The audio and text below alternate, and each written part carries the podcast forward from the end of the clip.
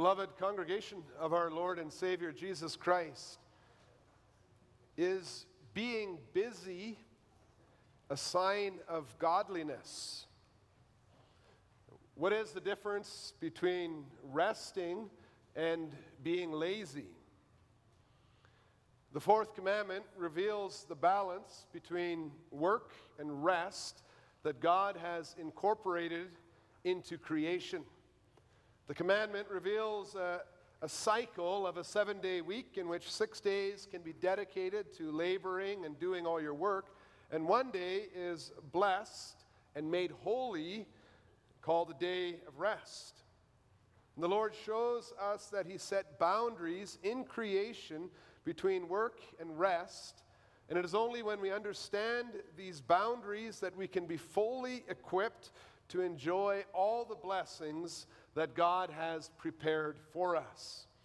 The peace of God promised in Hebrews 13, verses 20 and 21, which includes a fullness of life, which reaches our minds and our souls and our bodies, is closely related to the balance in our priorities. Breaking the fourth commandment will either result in being consumed overburdened and stressed out with labor and work so that you are unable to focus your attention on the Lord and the day that He established for rest, or becoming slothful and lazy so that you are unable to rest to the glory of God or find satisfaction in the work of your hands. And then we see the fourth commandment has far reaching consequences into every corner of your day to day life. And in order that we might enjoy our work and embrace the freedom of rest that is restored to us in Jesus Christ, I preach to you the gospel under the following theme. In the fourth commandment, the Lord hallows a day of rest for every six days of work. We'll see the Lord wants his children to enjoy work and the freedom of rest. Jesus Christ worked and rested for us and in our place. In the third place, the Spirit, the Holy Spirit, helps us embrace work and the freedom of rest. The fourth commandment is found in Exodus 20, verses 8 to 11. And in this commandment, in these verses, there is a reference to the time when God created the heavens and the earth, as we read that in Genesis 1 and 2. And then, if you look to Genesis 2, verses 1 to 3, we read that after the Lord had worked for six days when he created the world, the Lord rested and then blessed and hallowed the seventh day for the creatures that he had made. Exodus 31, verses 16 to 17, tells us that on this hallowed day, God rested. And then we read also, and he was refreshed. Now, being refreshed can also be translated, and he breathed deeply. Although God is not like a person that needs to rest his tired mind and his tired muscles, this language helps us to understand how God wants us to use the day that he blessed and hallowed. We saw that also when we came into church, it was displayed on the wall here, Hebrews 4 verses 9 to 10, that we might rest as he rested. And then we see there is a time for creating and molding and shaping and developing creation, and there is a time to stop and be refreshed. The fourth commandment further reveals to us what God wants this rest to look like when it says, On it you shall not do any work. It's a call to follow the example of the Creator. He wants us to work, He wants us to stop working in the same way that He did. This is how He made the world. This is how His creatures can honor and glorify Him. The second version of the fourth commandment, that would be found in Deuteronomy chapter 5, the Lord commands us to remember that He didn't want the, the people to be slaves. That's why he brought the people of God out of Egypt with a mighty hand and an outstretched arm.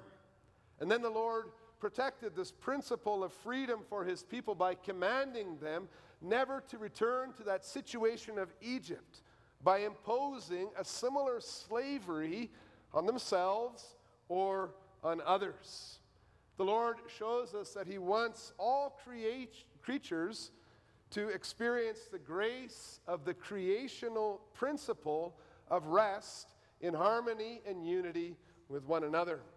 That is why the fourth commandment also mentions your son or your daughter, your male servant or your female servant, or your livestock, or the sojourner who is within your gates, that your male servant and your female servant may rest as well as you. That's Deuteronomy 5, verse 14. Other commands about rest that are related to the fourth commandment make provisions for regular holidays in order to participate in the annual feasts. The year of Jubilee, when the slaves were set free, and even the need to give the land, the ground, a period of rest. The principle of the fourth commandment is embedded into the very fabric of creation. And this has consequences for those who are in positions of authority. The Lord does not want any part of His creation, and even talks about livestock, any part of His creation to be exploited for profit, enslaved to others, or cut off from the opportunity to be refreshed in his or her relationship to the Creator, where they are affirmed as a child of the loving and living God, the master who gives his people rest. He wants his creatures to experience the sweetness and the delight of having him as our Lord, so that our identity does not reside, doesn't rest in our vocation, in our work, but our identity rests in our Creator who values us as individuals before Him. Work is good, but we don't live only for our daily task.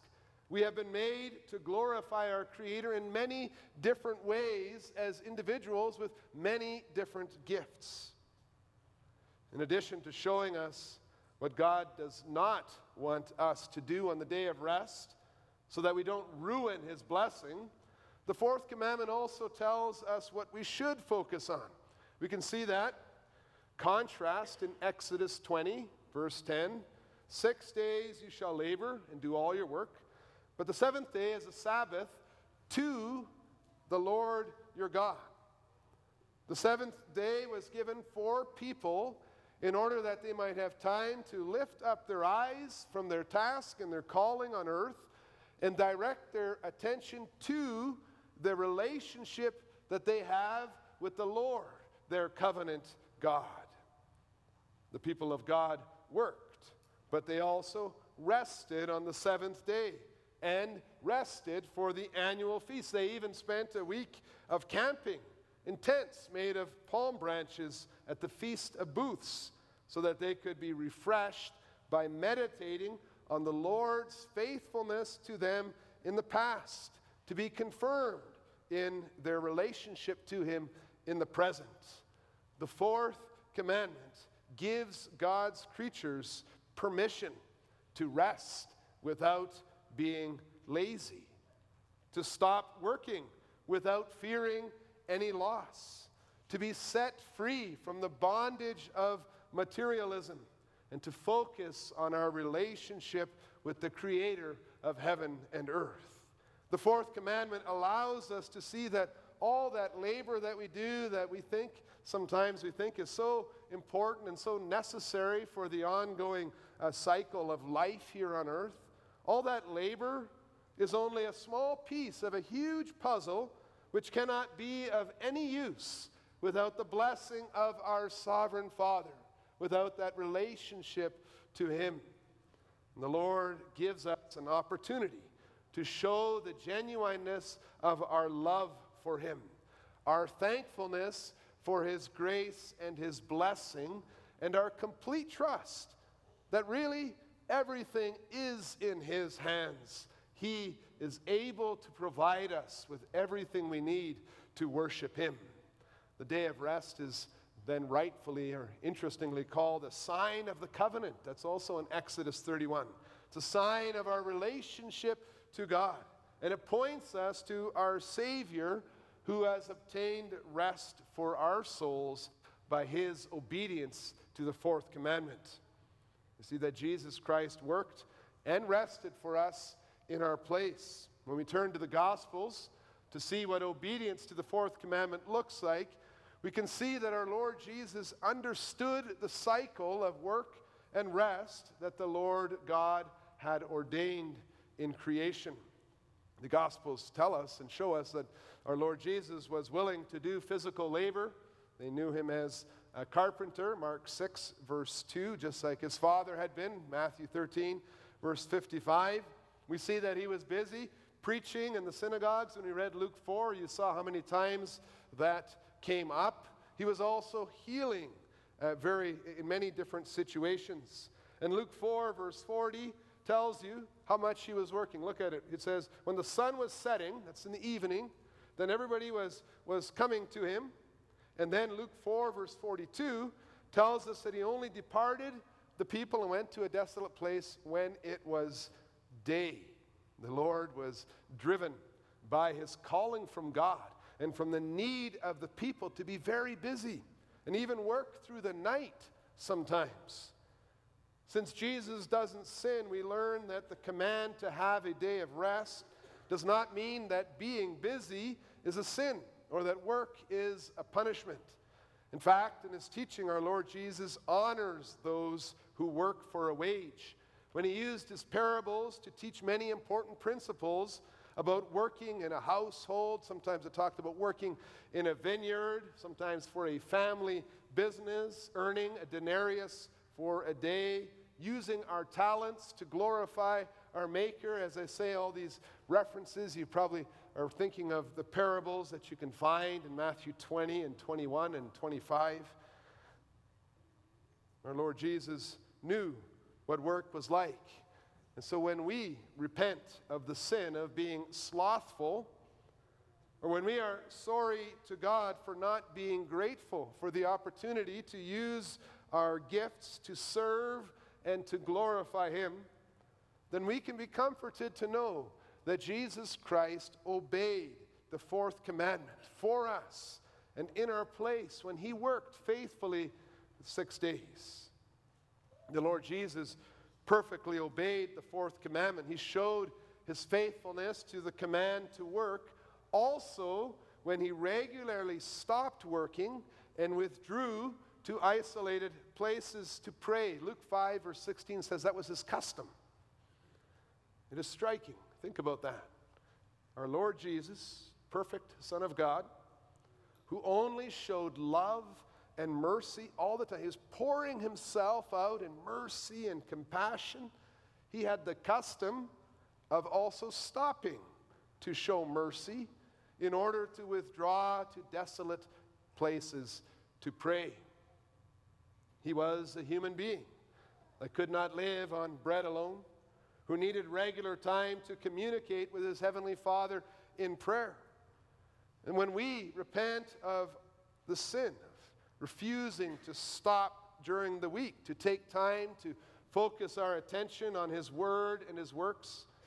When we are sorry for praying so very little because we are trying so hard to, to get it ourselves in our own strength, we can be comforted to know that Jesus Christ valued his relationship with God enough to take regular time to pray to God, to value that relationship. He did that for us and in our place. He knew that there's more to life than just earning daily bread.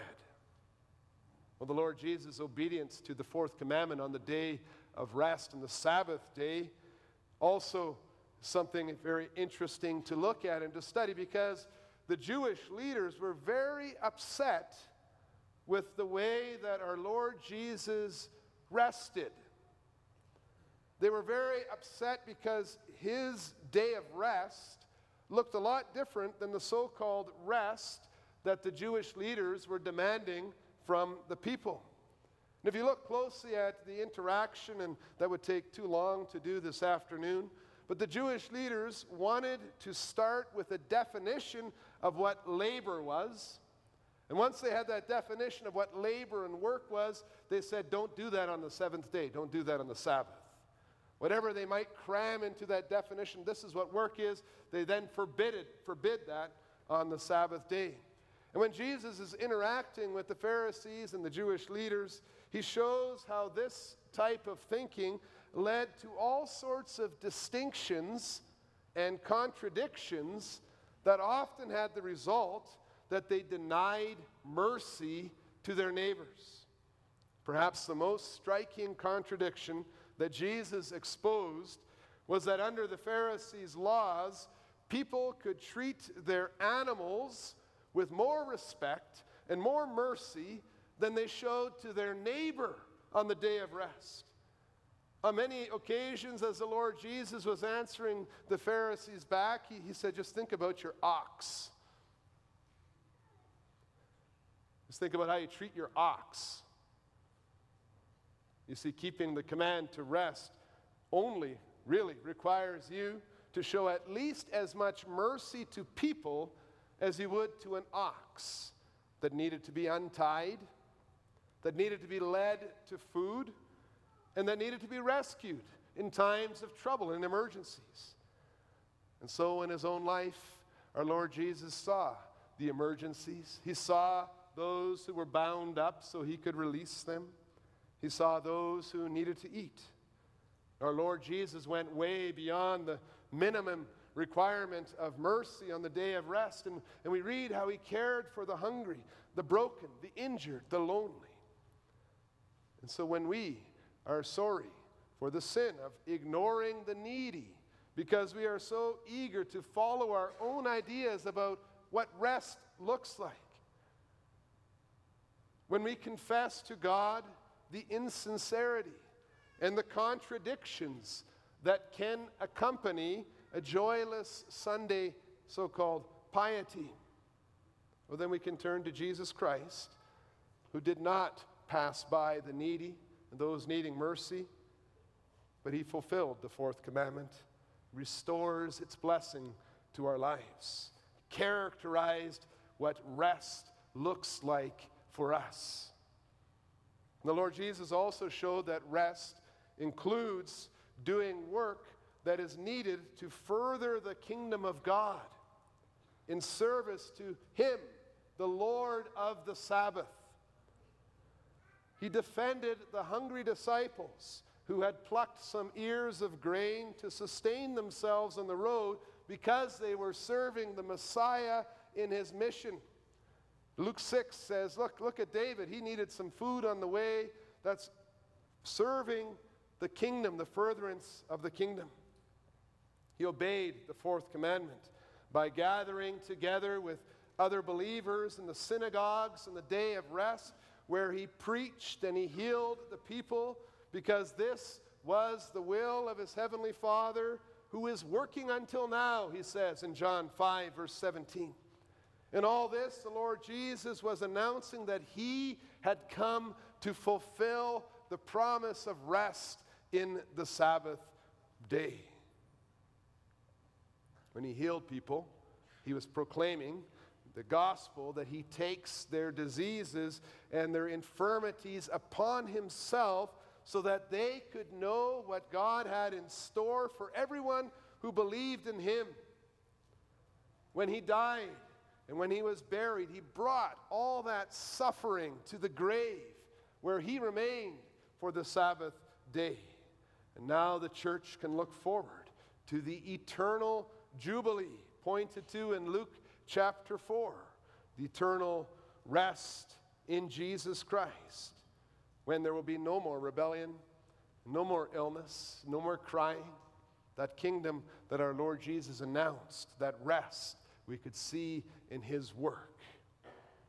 The Lord Jesus perfectly obeyed the fourth commandment by illustrating with his miracles, with his preaching, with prayer, with his rest, what our eternal rest, free from sin, is like.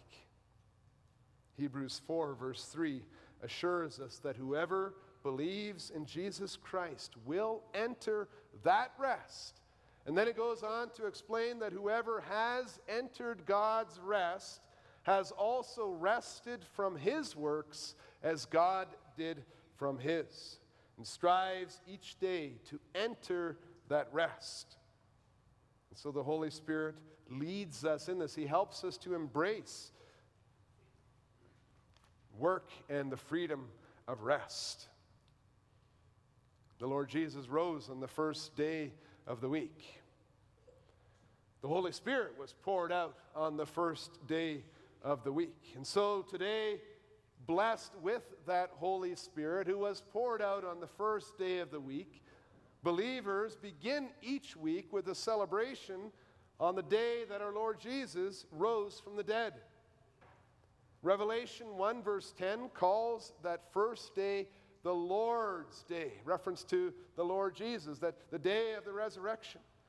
And as you can see from the division of the catechism, it's called it's divided into 52 Lord's days. The Church of Jesus Christ has adopted and used this terminology for centuries, maintaining the creational ordinance of rest, as this is also confirmed in Hebrews 4, verse 10. We confess that also today, Sunday, the first day of the week, the Lord's Day, is a day of rest, and it's right there also in our, in our catechism, especially, and then it's called on the day of rest. It's a part of our confession. What started as the day that the Lord had blessed and hallowed for man to commune with his Creator was later associated with God's redemption from the slavery of Egypt. And when the Lord Jesus fulfilled the Old Testament promise of rest in the Sabbath day, and then he set us free from the dominion of death and illness and sickness through his resurrection on the first day of the week. He caused Sunday to be a day to celebrate his life, his resurrection, and our new life in the Holy Spirit. Everyone who believes in Christ's victory has the Holy Spirit in their hearts. It's the gospel that we proclaim, it's the gospel that we love to talk about. And we're eager to grow in our relationship to God, also through this weekly rest.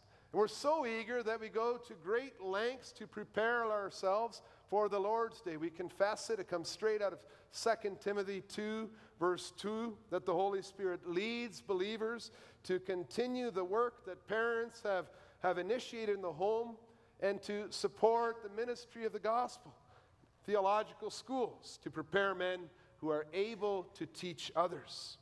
The Spirit guides leaders, Christian leaders in, in, in, our homes, so that they are eager to ensure that those in their care have an education, so that they are able to worship the Lord on the day of rest. We find and ensure that our families, or those under us, are in places where that word is preached faithfully as it was in Acts 2, verse 42, the Holy Spirit continues to lead us to seek fellowship with other believers. You can look at Acts 2, verse 42, you can see how it describes what the early church with the Holy Spirit did. And you'll notice that it mentions specifically, and they devoted themselves to the apostles' teaching and the fellowship. The Spirit leads us toward each other on the day of rest. When He guides us in the fourth commandment, He doesn't lead us away from God's people. He doesn't lead us away from the worship services in order to take an, an afternoon off for me and, and my needs, but He leads us to the assembly of believers, to the fellowship. And as a result of the Spirit's leading, the Lord's day in the Christian home is not necessarily a restful day. Mercy does not always mean you get to rest. Mercy requires getting out of bed and going to be and to serve others. Worshiping God does not necessarily mean it's all about me and doing nothing, but it requires action. It's a day of preaching, it's a day of listening, Today, to celebrate sacraments, fellowship, mercy. The Lord Jesus was busy on the day of rest, the Lord's day, so also we are focused on our relationship to God and to our brothers and sisters. And so the Holy Spirit, He makes us eager. And, and you know what I'm talking about as a believer. You know that desire to be among God's people that, that comes from the Holy Spirit. The Holy Spirit makes us eager to gather in this massive prayer meeting as we publicly call upon the Lord in adoration and in confession, thanksgiving, supplication. It's what we confess that, that it's, we come together to call publicly upon the name of the Lord. What, a, what an amazing opportunity He gives to us. What a joy in our week. We love to focus our attention on giving our financial offerings as a sign of our thankfulness to God, just like they did in the days of Paul. This is not something new, it's a blessing from the Spirit that has been poured out upon the church for centuries.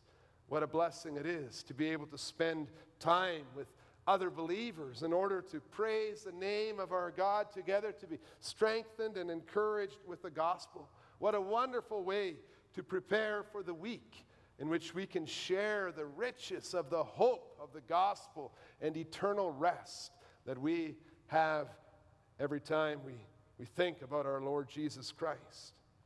And when the Holy Spirit leads us to embrace the freedom of His rest, that strengthening of our relationship to God, this has profound effects on the six days that God has given us to work.